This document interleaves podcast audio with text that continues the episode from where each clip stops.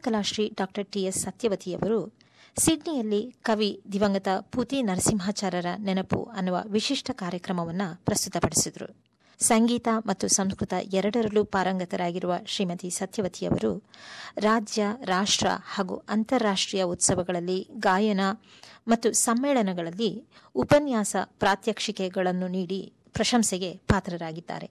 ನಾಡಿನ ಹಲವಾರು ಹಿರಿಯ ಸಂಸ್ಥೆಗಳಲ್ಲಿ ಸಕ್ರಿಯವಾಗಿ ತೊಡಗಿಸಿಕೊಂಡಿದ್ದಾರೆ.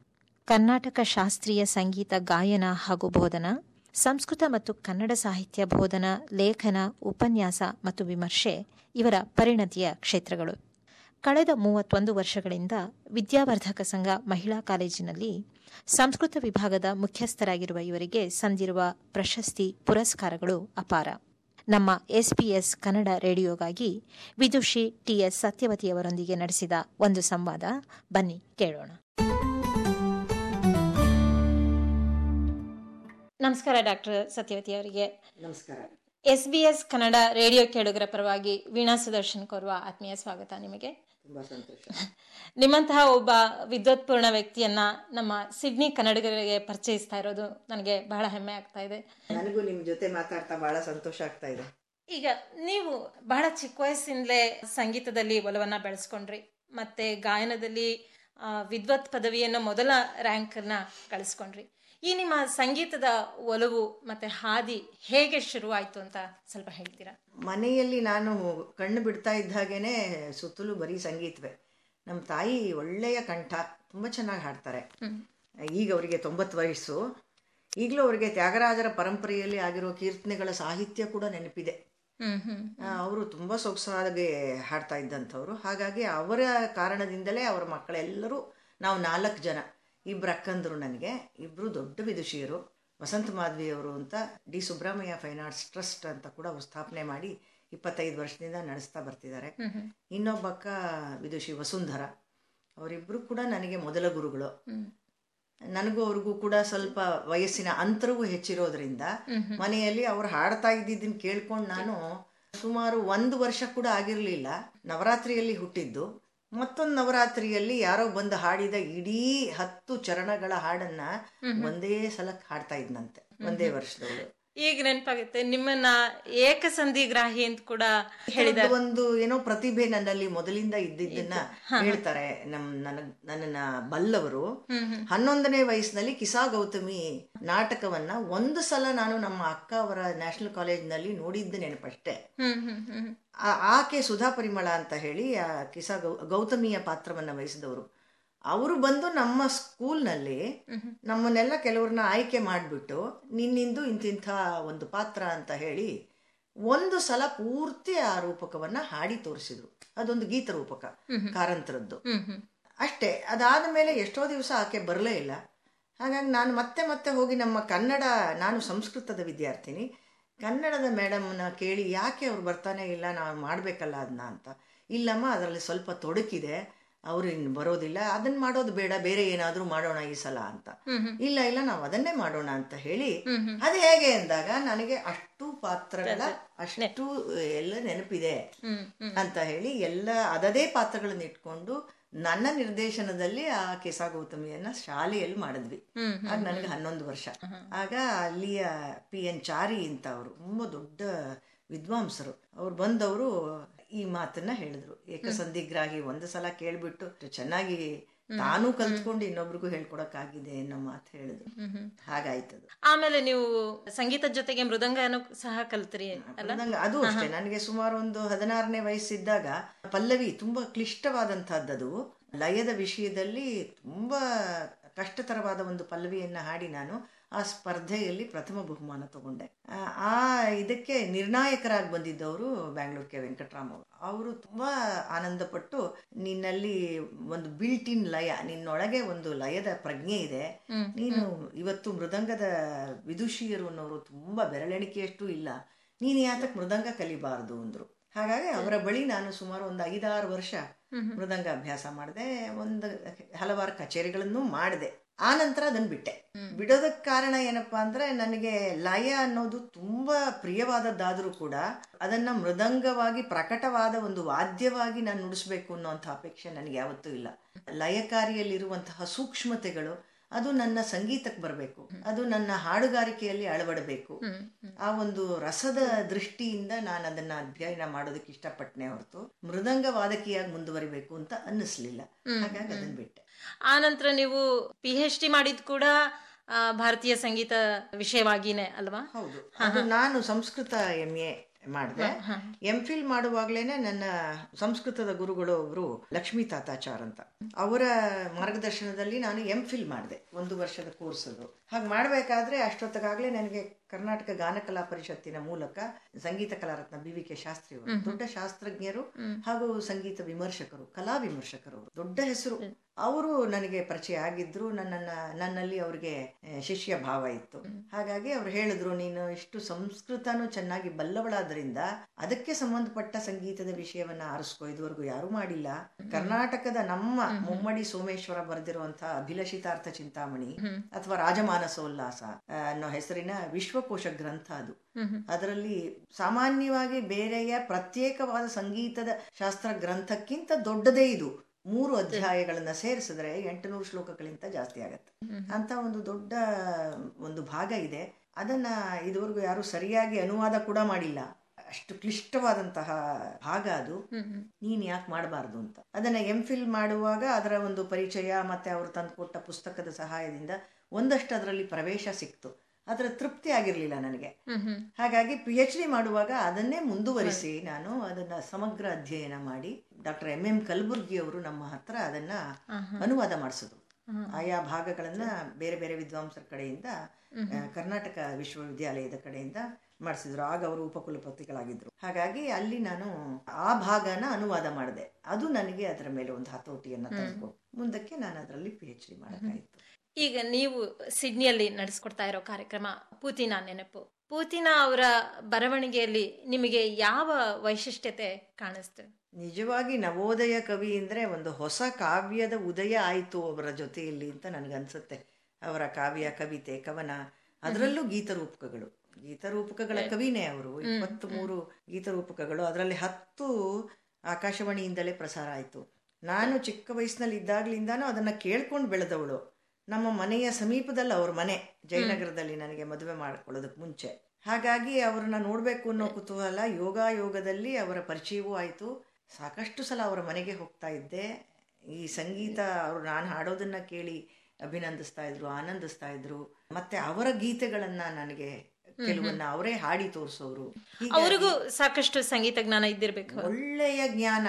ಸಂಗೀತ ಕೇಳ್ಮೆಯಿಂದ ಬಹುಶಃ ಒಬ್ಬ ತನ್ನ ಸಂಗೀತದ ಒಂದು ಶಕ್ತಿಯನ್ನ ಅಷ್ಟರ ಮಟ್ಟಿಗೆ ಪ್ರಖರಗೊಳಿಸ್ಕೋಬಹುದು ಅನ್ನೋದು ನನಗೆ ಅಲ್ಲಿ ನಿದರ್ಶನ ರೂಪವಾಗಿ ಸಿಕ್ಕಿದ್ದು. ಪುತಿನ ಅಂತ ಸಾಹಿತ್ಯದ ಮೂಲಕ. ಸಾಹಿತ್ಯದಲ್ಲೇ ಸಂಗೀತ ಅಂತರ್ಗತವಾಗಿದೆ. ಅಂತಸ್ರೋತವಾಗಿಯೇ ಬರುತ್ತೆ. ಅವರ ಶಬ್ದಗಳಲ್ಲಿ ಸಹಜ ಸಂಗೀತ ಇದೆ.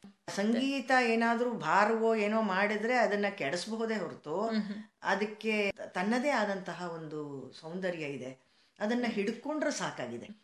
ಪುತಿನ ಅವರು ಆ ಕವನಗಳನ್ನ ಬರಿಬೇಕಾದ್ರೆ ಬರೀ ಶಬ್ದವಾಗಿ ಬರೆಯೋಲ್ಲ ಅದನ್ನ ಗೀತೆಯಾಗೆ ಬರೀತಾರೆ. ಅದರ ಜೊತೆಗೆ ಒಂದು ಗಾನದ ಗೇಯತೆಯ ಒಂದು ಗುಣ ಹುಟ್ಕೊಂಡ್ಬಿಟ್ಟಿರುತ್ತೆ. ಹಾಗಾಗಿ ನಾನು ಎಷ್ಟೋ ಕಡೆ ಹೇಳಿರೋದುಂಟು. ಆಧುನಿಕ ವಾಗ್ಗೇಯಕಾರ ಅನ್ನೋ ಶಬ್ದ ಸಲ್ಲೋದಾದ್ರೆ ಅವರಿಗೆ ಸಲ್ಲುತ್ತೆ ಅಂತ. ವಾಕ್ ಮತ್ತು ಗೇಯ ಎರಡನ್ನೂ ಕೂಡ ಅವರು ಅಷ್ಟು ಅನ್ಯಾದೃಶವಾಗಿ ತಗೊಂಡ್ಬರ್ತಾರೆ ಅವರ ಗೀತರೂಪಕಗಳಲ್ಲಿ ಹಾಗಾಗಿ ಆ ಶಬ್ದ ಪುಂಜಗಳು ನನಗೆ ಪ್ರಿಯ. ಅದರೊಳಗೆ ತುಂಬಿಕೊಂಡಿರುವಂತಹ ನಾದದ ರಸವೂ ನನಗೆ ಅಷ್ಟೇ ಅಪ್ಯಾಯಮ. ಅವರ ಗೀತರೂಪಕಗಳು ಕನ್ನಡದಲ್ಲಿ ಸಾಕಷ್ಟು ಪ್ರಯೋಗಕ್ಕೆ ಒಳಪಟ್ಟಿದ್ಯಾ? ಇದೆ. ಆಕಾಶವಾಣಿ ಆವತ್ತು ಅವರ ನಿಜವಾಗಿ ನಿಕಟ ಸಂಪರ್ಕ ಹೊಂದಿದ್ದಂತಹ ಮೇರು ಕಲಾವಿದ ನಮ್ಮ ದೊರಸ್ವಾಮಿ ಅಯ್ಯಂಗಾರ್. ಅವರು ಅದಕ್ಕೆ ಒಂದು ಪರಿಷ್ಕಾರ ಮಾಡುವಂಥದ್ದು ಅದಕ್ಕೆ ಒಂದು ಹೊಳಪನ್ನ ಕೊಡೋದು ಅಥವಾ ತಾಳದ ಲಯದ ಚೌಕಟ್ಟನ್ನ ಕಲ್ಪಿಸೋದು ಇದನ್ನ ಮಾಡಿ ಆಕಾಶವಾಣಿಯಲ್ಲಿ ಈ ಹತ್ತು ರೂಪಕಗಳು ನಾನು ಹೇಳಿದ್ನಲ್ಲ. ಹಾಗೆ ಅದನ್ನ ಪ್ರಸಾರ ಮಾಡಿದ್ರು. ಆಗ ತುಂಬಾನೇ ಜನಪ್ರಿಯವಾಗಿದ್ದಂತಹ ರಚನೆಗಳವು. ಆದರೆ ಮುಂದೆ ಅದು ಯಾವ ಕಾರಣವೋ ಗೊತ್ತಿಲ್ಲ.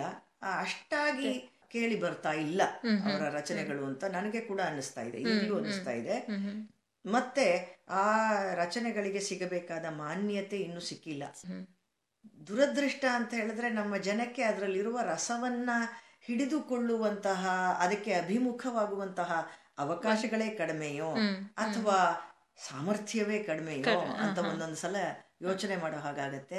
ಒಟ್ಟಲ್ಲಿ ಅಷ್ಟಾಗಿ ಪ್ರಚಾರಕ್ಕೆ ಬಂದಿಲ್ಲ ಅಂತಲೇ ಹೇಳಬೇಕು. ನಾನ್ ನೋಡಿರೋದು ವಿವೇಕಾನಂದ್ರ ಗೋಕುಲ ನಿರ್ಗಮನ ಅದ್ರ ಒಂದು ರಂಗ ಪ್ರಯೋಗ ಆಯ್ತು. ರಂಗ ಪ್ರಯೋಗ ಆಯ್ತು. ಇಲ್ಲಿ ಒಂದು ಮಾತು ನಾನು ಹೇಳಬೇಕು. ಯಾರು ಅದಕ್ಕೆ ಯಾವ ಬೇರೆ ರಾಗಗಳನ್ನ ಸಂಯೋಜನೆ ಮಾಡಿದ್ರೂ ಪುತಿನ ಏನ್ ಅದಕ್ಕೆ ವಿರೋಧವನ್ನ ವ್ಯಕ್ತಪಡಿಸ್ತಾರೆ ಅಂತಲೂ ಹೇಳೋದಿಲ್ಲ ನಾನು. ಆದ್ರೆ ಪುತಿನ ಅವರ ಪರಿಕಲ್ಪನೆಯಲ್ಲಿಯೇ ಯಾವುದೋ ಒಂದು ರಾಗ ಅದರ ಜೊತೆಗೆ ಏನು ಹುಟ್ಕೊಂಡಿದೆ ಅದನ್ನ ಬದಲಾಯಿಸಬೇಕಾದ ಅಗತ್ಯ ನನಗೆ ಯಾವತ್ತಿಗೂ ಕಂಡಿಲ್ಲ. ಯಾಕೆಂದ್ರೆ ನಾನು ಅವರನ್ನ ಸಮೀಪದಿಂದ ಬಲ್ಲೆ ಅವರು ಹಾಡಿ ತೋರಿಸೋರು. ಅವರಿಗೆ ಕಂಠ ಏನಂತ ಒದಗುವಂತ ಕಂಠ ಅಲ್ಲ ಸಂಗೀತಕ್ಕೆ.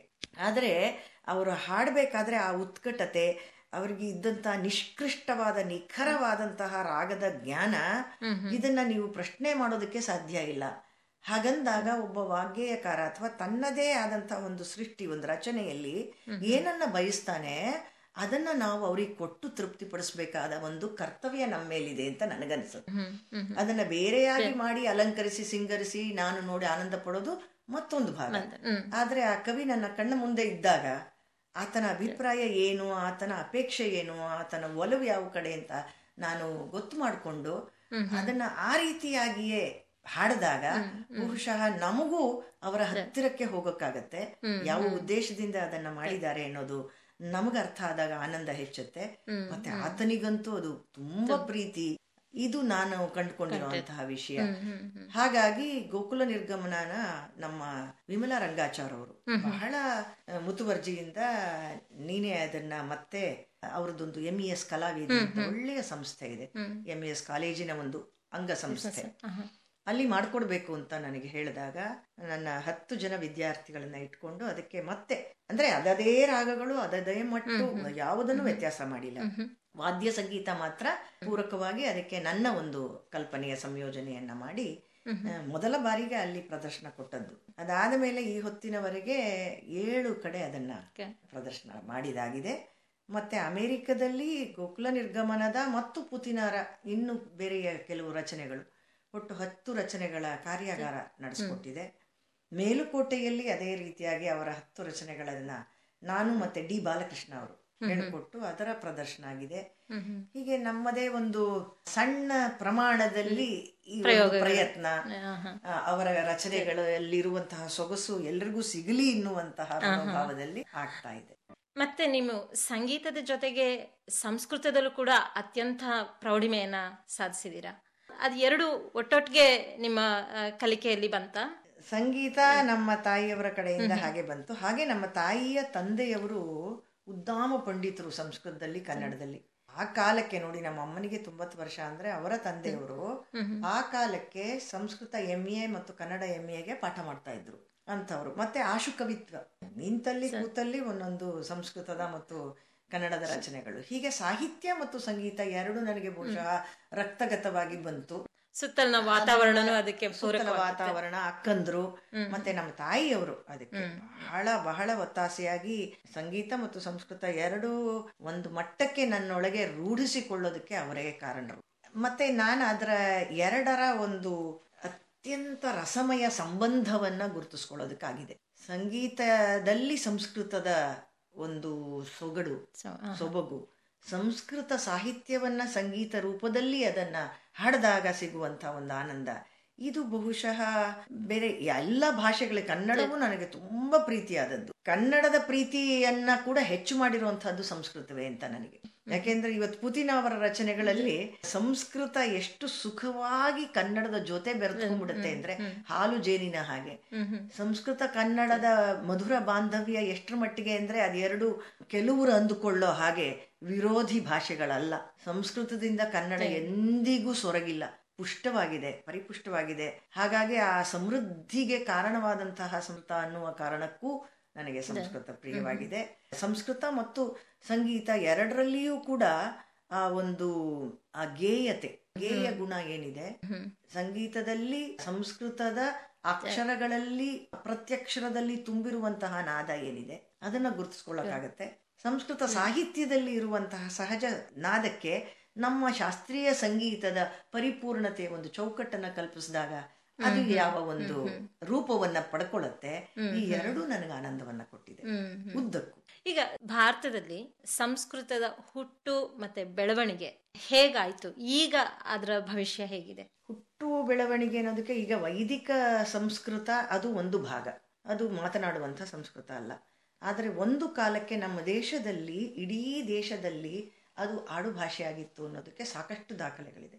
ರಾಮಾಯಣದಲ್ಲಿ ಕೂಡ ಇದೆ. ರಾಮಾಯಣದಲ್ಲಿಯೇ ಸಂಸ್ಕೃತ ಹೇಗೆ ಆಡು ಭಾಷೆಯಾಗಿತ್ತು ಮನುಷ್ಯರಂತೆ ನಾನು ಸಂಸ್ಕೃತವನ್ನ ಮಾತನಾಡಿದ್ರೆ ಸೀತೆಯಲ್ಲಿ ಹೆದರ್ಕೊಂಡು ಬಿಡ್ತಾಳೋ ವಾನರೂಪಿಯಾಗಿ ಇದ್ದೇನೆ ನಾನು. ನಾನು ಸಂಸ್ಕೃತವನ್ನ ಹೇಗೆ ಮಾತಾಡಲಿ ಅಂತ ಹನುಮಂತ ಯೋಚನೆ ಮಾಡ್ತಾನೆ ಸುಂದರಕಾಂಡದಲ್ಲಿ. ವಾನರ ಭಾಷೆಯಲ್ಲಿ ಮಾತಾಡಿದ್ರೆ ಅದು ಇವಳಿಗೆ ಅರ್ಥ ಆಗ್ಬೇಕಲ್ಲ. ಹೀಗಾಗಿ ನಾನು ಏನು ಮಾತಾಡಬೇಕು ಅಂತ ಹೇಳಿ ಇರ್ಲಿ ಸಂಸ್ಕೃತವನ್ನೇ ಆಶ್ರಯಿಸಿ ರಾಮನ ಕಥೆಯನ್ನ ಹೇಳ್ತೇನೆ ಅಂತ ಹೇಳಿ ಮಧುರವಾಗ ಹಾಡ್ತಾನೆ ಅಂತ ಬರುತ್ತೆ. ಹಾಗಾಗಿ ಮತ್ತೆ ಆ ಕಪಿಗಳು ಬಂದು ವಾನರ ಭಾಷೆಯಲ್ಲಿ ಹೇಳಿದಾಗ ದಧಿಮುಖ ಬಂದು ಹೇಳಿದಾಗ ಸುಗ್ರೀವನ ಹತ್ರ ಲಕ್ಷ್ಮಣ ಅಲ್ಲೇ ಇದ್ದಾನೆ ಅವನಿಗೆ ವಾನರ ಭಾಷೆ ಅರ್ಥ ಆಗಲ್ಲ ಏನ್ ಹೇಳ್ತಾ ಇದ್ದಾನೆ ಇವನು ಅಂತ ಕೇಳಿದಾಗ Sugriva is the first interpreter ಅವನು ದುಭಾಷಿಯಾಗಿ ಅವನು ಹೀಗೆ ಹೇಳ್ತಿದ್ದಾನೆ ಅಂತ ಸಂಸ್ಕೃತದಲ್ಲಿ ಅದನ್ನ ಅನುವಾದ ಮಾಡಿ ಹೇಳ್ತಾನೆ. ಭಾಷಾಂತರಿಸಿ. ಹಾಗಾಗಿ ಸಂಸ್ಕೃತ ಅತ್ಯಂತ ಪ್ರಾಚೀನವಾದ ಭಾಷೆ ಮಾತ್ರ ಅಲ್ಲ ಭಾರತದಲ್ಲಿ. ಎಲ್ಲ ಸಮಗ್ರ ದೇಶವನ್ನೇ ಒಟ್ಟುಗೂಡಿಸಿದಂತಹ ಭಾಷೆ ಅದು. ಅದರಲ್ಲಿರುವಂತಹ ಜ್ಞಾನ ಭಂಡಾರವನ್ನು ಇವತ್ತಿಗೆ ನಾವು ಅಳತೆ ಮಾಡೋದಕ್ಕೆ ಸಾಧ್ಯ ಇಲ್ಲ. ಇವತ್ತಿಗೆ ನಮ್ಮ ದೇಶದ ಮೂಲೆ ಮೂಲೆಯಲ್ಲಿರುವಂತಹ ಅನೇಕ ಗ್ರಂಥಾಲಯಗಳಲ್ಲೋ, ಮನೆ ಮನೆಗಳಲ್ಲೋ ತುಂಬಿರುವಂತಹ ಹಸ್ತಲಿಪಿಗಳು ಏನಿದೆ, ಅದೇನಾದರೂ ಬೆಳಕು ಕಂಡ್ರೆ ಪ್ರಪಂಚದ ಎಲ್ಲ ಪ್ರಕಟಿತ ಪುಸ್ತಕಗಳಿಗೆ ಎಷ್ಟೋ ಪಟ್ಟು ಹೆಚ್ಚಾಗುತ್ತೆ ಅಂತ ಭಾವನೆ ನಮ್ದು. ಅಂದ್ರೆ ಅಪ್ರಕಟಿತವಾದಂತಹ ಅಂತ ಗ್ರಂಥ ಭಂಡಾರವೇ ನಮ್ಮಲ್ಲಿ ಅಷ್ಟಿದೆ. ಆ ಒಂದೊಂದರಲ್ಲಿ ತುಂಬಿರುವ ಜ್ಞಾನ ರಾಶಿಯನ್ನ ಇನ್ನ ಹೇಗೆ ನಾವು ಅಳತೆ ಮಾಡೋದು? ಆದ್ರೆ ಮುಂದೆ ಬರೀ ಗ್ರಾಂಥಿಕ ಭಾಷೆಯಾಗಿ ಉಳಿಯಿತು ಅಲ್ವಾ? ಆಡು ಭಾಷೆ. ಯಾಕೆಂದ್ರೆ ದೇಶ ಭಾಷೆಗಳು ಹೆಚ್ಚಾಗಿ ಪ್ರಚಾರಕ್ಕೆ ಬಂದ. ಇದು ಸಹಜವಾಗಿ ಇದರಲ್ಲಿ ದುಃಖ ಪಡುವಂತದ್ದು ಏನೂ ಇಲ್ಲ. ಅದು ಹೌದು. ನಾನು ಯಾವಾಗ್ಲೂ ಅದನ್ನೇ ಹೇಳ್ತೇನೆ. ಅಮ್ಮ ಆಗಿದ್ದವಳು ಅಜ್ಜಿ ಆದ್ರೆ ಅಜ್ಜಿಯನ್ನ ಮೂಲೆ ಗುಂಪು ಮಾಡಬೇಕಾಗಿಲ್ಲ. ಅವಳ ಅನುಭವದ ಪಕ್ವತೆಯ ಫಲವನ್ನ ಮುಂದಿನ ಜನಾಂಗದವ್ರು ಪಡ್ಕೊಳ್ಬಹುದಲ್ಲ. ಅಜ್ಜಿಗೆ ಕೊಡುವ ಮರ್ಯಾದೆ.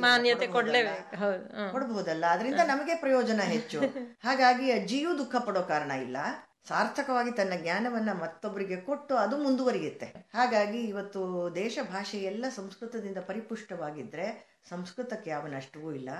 ಆ ಪರಿಪುಷ್ಟವಾದ ಭಾಷೆಗಳು ಸಂಸ್ಕೃತದಿಂದಲೇ ತಾವೆಲ್ಲ ಪರಿಪುಷ್ಟವಾಗಿದ್ದು ಅನ್ನೋದನ್ನ ನೆನಪಲ್ಲಿ ಇಟ್ಕೊಂಡ್ರೆ ಒಂದು ಕೃತಜ್ಞತೆಯ ಭಾವದಿಂದ ನಾವು ಕೂಡ ಬದುಕಬಹುದು ಅಂತ ಅನ್ಕೊಳ್ತೀನಿ. ಈಗ ಸಿಡ್ನಿಯಲ್ಲಿ ಕೂಡ ಕರ್ನಾಟಕ ಸಂಗೀತದಲ್ಲಿ ಯುವ ಪ್ರತಿಭೆಗಳು ಮುಂದೆ ಬರ್ತಾ ಇದ್ದಾರೆ ಸಾಕಷ್ಟು ಜನ. ಇವರಿಗೆ ನಿಮ್ಮ ಸಂದೇಶ ಏನು? ಯಾವುದೇ ಒಂದು ಸಂಗೀತ ಪ್ರಕಾರವನ್ನ ನಾವು ಅಭ್ಯಾಸ ಮಾಡಿದಾಗ ಸಾಧ್ಯವಾದಷ್ಟು ಆ ಪ್ರಕಾರಕ್ಕೆ ಒಂದು ಗೌರವವನ್ನ ಸಲ್ಲಿಸುವ ರೀತಿಯಲ್ಲಿ ನಾವು ನಮ್ಮ ಅಧ್ಯಯನವನ್ನ ಮುಂದುವರಿಸಬೇಕು. ಯಾಕೆ ಮಾತು ಹೇಳ್ತಾ ಇದ್ದೀನಿ ಅಂದ್ರೆ ಇವತ್ತು ವೈಶ್ವಿಕ ಎಲ್ಲವೂ ಕೂಡ ಗ್ಲೋಬಲೈಸೇಷನ್ ಎಲ್ಲರನ್ನ ಮುಟ್ಟಬೇಕು ಹಾಗೆ ಮುಟ್ಟಬೇಕಾದ್ರೆ ನಾನು ಯಾವುದೋ ಒಂದನ್ನ ಹಿಡ್ಕೊಂಡ್ರೆ ಸಾಧ್ಯ ಇಲ್ಲ. ಇದರ ಜೊತೆಗೆ ಅದನ್ನು ಬೆರೆಸೋದು ಇದರ ಜೊತೆಗೆ ಮತ್ತೊಂದು ಬೆರೆಸು ಅಂತ ಹೇಳಿದಾಗ ಒಂದು ಕಲಬೆರಕೆಯ ಸಂಗೀತದ ಸೃಷ್ಟಿ ಆಗ್ತಾ ಇದೆ. ಶಾಸ್ತ್ರೀಯ ಸಂಗೀತದಲ್ಲೂ ಯಾವುದೇ. ಶಾಸ್ತ್ರೀಯ ಸಂಗೀತ ಇವತ್ತು ಹಿಂದೆ ಇದ್ದಂತಹ ಗಟ್ಟಿತನವನ್ನ ಉಳಿಸ್ಕೊಂಡಿದೆ ಅಂತ ನಾ ಹ್ಮ್ ಇವತ್ತು ಅದು ಸಡಿಲವಾಗ್ತಾ ಇದೆ. ಅದಕ್ಕೆ ತುಂಬಾ ಕಾರಣಗಳು ಬರ್ತಾ ಇದೆ ಮತ್ತೆ ತುಂಬಾ ಪ್ರಬಲವಾದಂತಹ ಒತ್ತಡಗಳು ಅದರ ಮೇಲಿದೆ ಇವತ್ತು. ನೋಡಿ ಶಾಸ್ತ್ರೀಯ ಸಂಗೀತ ಹೆಚ್ಚು ಜನರನ್ನ ಯಾತಕ್ ಮುಟ್ತಾ ಇಲ್ಲ ಅಂದ್ರೆ ಅದು ಹೆಚ್ಚು ಶಾಸ್ತ್ರೀಯವಾಗಿರೋದೇ ಕಾರಣ. ಅದು ಶಾಸ್ತ್ರೀಯತೆಯನ್ನು ಬಿಟ್ಟು ಕೊಟ್ರೆ ನೀವು ಅದನ್ನ ಶಾಸ್ತ್ರೀಯ ಸಂಗೀತ ಅಂತ ಕರೆಯೋದಾದರೂ ಯಾಕೆ ಅಂತ ನನ್ನ ಪ್ರಶ್ನೆ. ಪ್ರತಿಯೊಂದಕ್ಕೂ ಅದನ್ನ ಗುರುತಿಸುವ ಒಂದು ಕೆಲವು ಅಂಶಗಳಿರುತ್ತೆ. ಐಡೆಂಟಿಟಿ ಇವತ್ತು ಬಹುಶಃ ಶಾಸ್ತ್ರೀಯ ಸಂಗೀತಕ್ಕೆ ಐಡೆಂಟಿಟಿ ಕ್ರೈಸಿಸ್ ಬಂದ್ಬಿಡ್ತಾ ಇದೆಯಾ? ಅನ್ನುವಂಥ ಒಂದು ನೋವು ಒಂದೊಂದ್ಸತಿ ಭಯ ಆಗತ್ತೆ. ಯುವ ಜನತೆಯಲ್ಲಿ ನನ್ನ ಕಳಕಳಿಯ ಪ್ರಾರ್ಥನೆ ಅಂತಲೇ ಹೇಳ್ಬೇಕಾಗತ್ತೆ. ಜಾನಪದ ಸಂಗೀತ ಹಾಡ್ಬೇಕಾದ್ರೆ ಜಾನಪದ ಸಂಗೀತಕ್ಕೆ ಮರ್ಯಾದೆ ಕೊಡಿ. ಚಿತ್ರ ಸಂಗೀತ ಆದರೆ ಅದು ಚಿತ್ರ ಸಂಗೀತ ಅದಕ್ಕೆ ವಿಶೇಷವಾದ ನಾನು ಬಹಳ ಚಿತ್ರ ಸಂಗೀತದ ಪ್ರೇಮಿ. ಅದು ಅದನ್ನು ಹಾಗೆಯೇ ನಾವು ಅದನ್ನು ರಸಿಸಬೇಕು. ಅದೇ ರೀತಿ ನಾಟಕದ ಸಂಗೀತ ನೃತ್ಯ ಸಂಗೀತ ಎಲ್ಲಕ್ಕೂ ಅದರದೇ ಆದ ಒಂದು ವೈಯಕ್ತಿಕ ಸೊಗಡಿದೆ. ಅದನ್ನು ಒಂದರ ಜೊತೆಗೆ ಒಂದನ್ನು ಬೆರೆಸಿದಾಗ ಅದು ಅದಾಗಿರೋದಿಲ್ಲ ಇದು ಇದಾಗಿರೋದಿಲ್ಲ.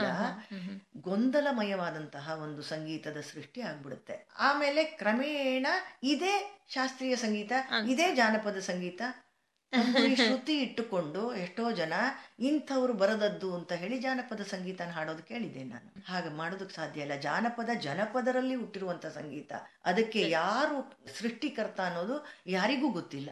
ಮಾಡಿದವರೇ ಇಲ್ಲ ಇವತ್ತು. ಆ ರೀತಿಯಾಗಿ ತನ್ನಷ್ಟಕ್ಕೆ ತಾನೇ ಹುಟ್ಟುಕೊಳ್ಳುವಂತಹ ಸ್ವಚ್ಛಂದವಾದ ಅತ್ಯದ್ಭುತವಾದ ಒಂದು ಪ್ರಕಾರ ಅದು.